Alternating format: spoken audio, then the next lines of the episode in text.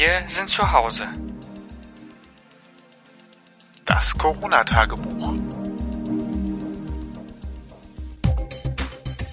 Herzlich willkommen zurück zum Corona-Tagebuch. In den ersten vier Folgen haben wir bereits darüber gesprochen, wie es uns persönlich hier im Corona äh, in der Selbstisolation geht. Sevi ist im Homeoffice, ich bin freigestellt und in der Folge drei und vier hat Lars, der selbstständig ist, von seiner Lage erzählt. Und jetzt sind wir schon in Folge sechs. Und was ist letzte Folge passiert, Sevi? Letzte Folge hatten wir ein paar Eindrücke von André. André arbeitet momentan als Aushilfe, nenne ich es mal, aber nicht irgendeine Aushilfe. Er hat jetzt schon vier Jahre Medizinstudium hinter sich, also schon sehr viel gelernt in der Ausbildung und darf im Gesundheitsamt im Rhein-Erft-Kreis aushilfen, zum Beispiel darin, dass er Leute einmal quasi ein bisschen in einem Gespräch analysiert, haben die Corona oder aber auch ihnen einfach Tipps und Hinweise gibt, was sie vielleicht haben könnten oder ob es was Schlimmes ist oder eher nicht. Also das heißt, er hört so ein bisschen in die Menschen mal rein und guckt, wie es ihnen geht. Das würde ich mal so im Groben umschreiben, ohne jetzt zu tief, zu tief reinzugehen. Genau, und in dieser Folge geht es weiterhin um André und seine Lage im Gesundheitsamt. Und er hat uns auf WhatsApp Antworten auf unsere Fragen geschickt. Das hier ist eine Aufzeichnung, wohlgemerkt.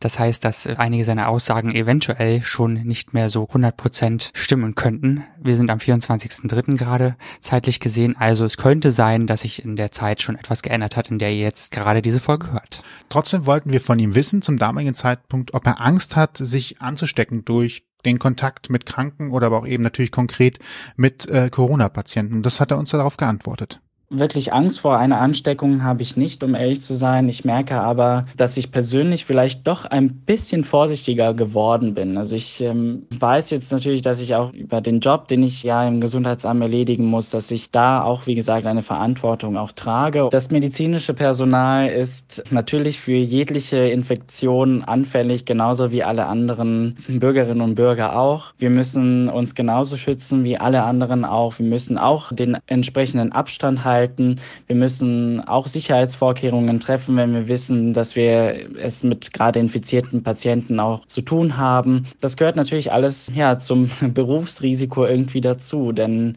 man kann sich überall tatsächlich anstecken, aber ich persönlich versuche auch große Menschenmengen zu meiden. Ich halte die entsprechenden Regelungen der Bundesregierung oder auch der Landesregierung ein. Ich gehe eigentlich kaum außer Haus, also ich gehe zum Einkaufen raus, ich gehe zur Arbeit und fahre dann nach nach der Arbeit auch wieder nach Hause.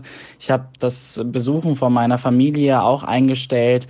Also ich versuche wirklich jeglichen sozialen Kontakt zu vermeiden. Und dafür habe ich auch mein Handy, da kann ich auch durchaus anrufen oder per FaceTime äh, meine Geschwister, meine Mutter sehen. Also es ist alles irgendwie machbar.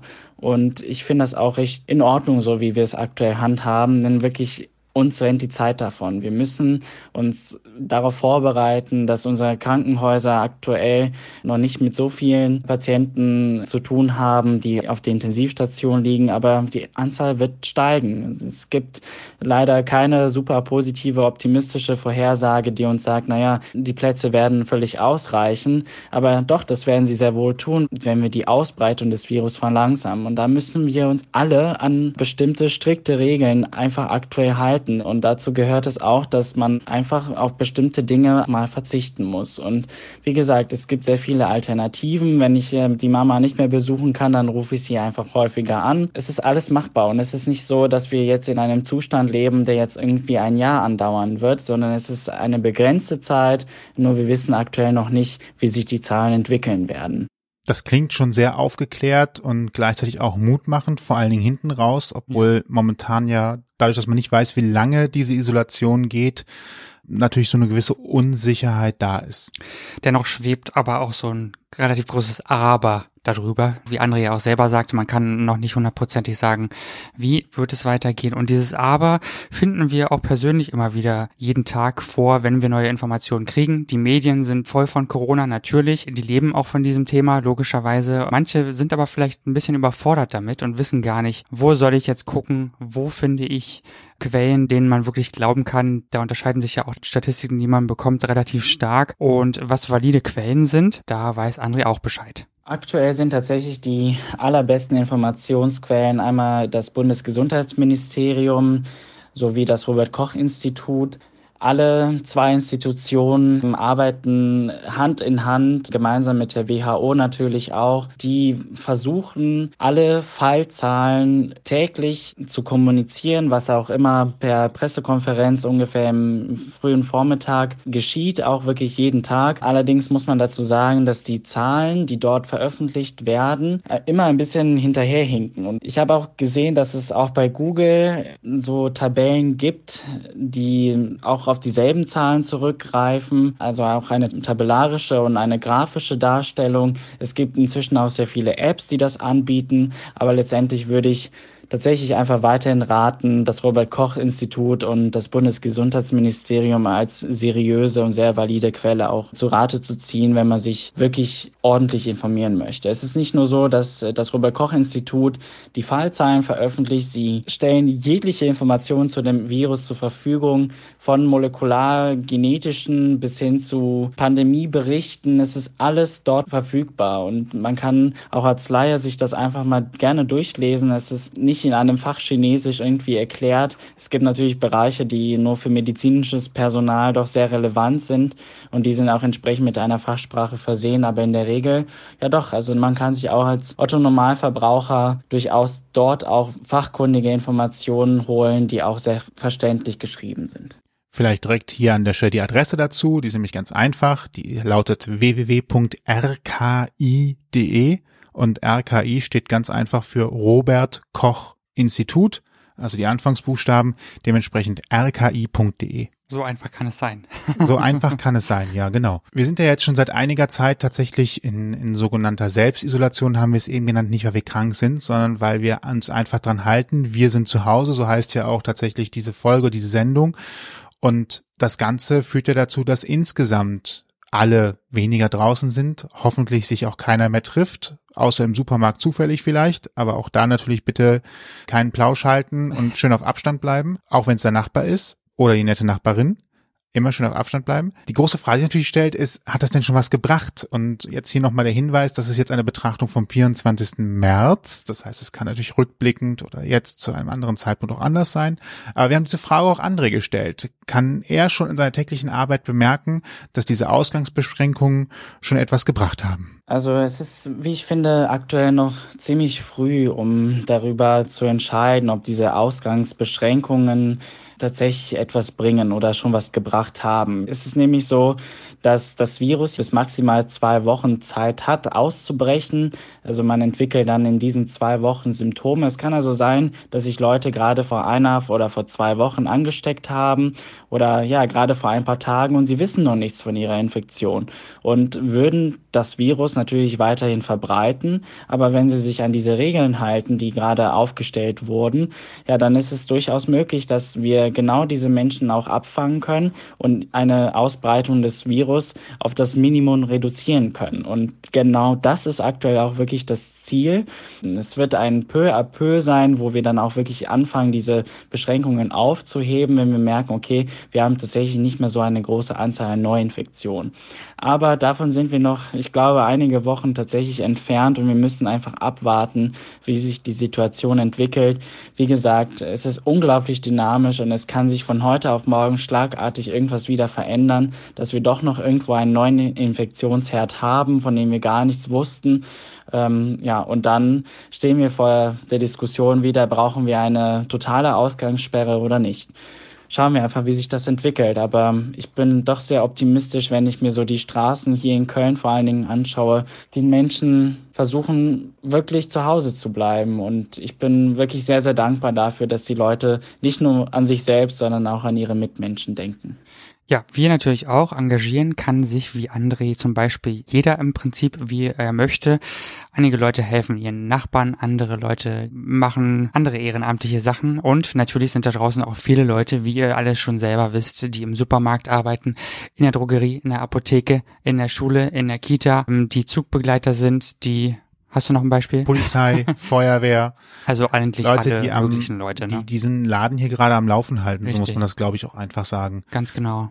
Und da kann man einfach mal ein großes Dankeschön loswerden. Und da denke ich mal, hat André zum Schluss auch noch was zu sagen. Ich muss ehrlich sagen, dass ich wirklich sehr, sehr froh darüber bin, dass ich mich an die Gesundheitsämter auch gewandt habe und Ich finde, in dieser Situation kommt es wirklich auf uns alle irgendwie an. Und nicht jeder von uns kann im medizinischen Bereich tätig sein, das ist uns allen klar. Aber diejenigen, die es sein können, ähm, die tun es auch. Und ich kann das gar nicht in Worte fassen, wie toll ich das finde, wie viel Engagement aktuell wirklich in unserer Gesellschaft vorhanden ist. Menschen schreiben sich Zettel, kleben äh, die Zettel in den Flur und sagen ihren älteren Nachbarinnen und Nachbarn, dass sie doch sich gerne bei den Personen melden können, damit sie für sie einkaufen gehen, damit sie irgendwelche Besorgungen, Erledigungen machen können. Ich finde das klasse. Also wirklich, das ist ein so tolles Experiment, was wir aktuell auch hier auch haben.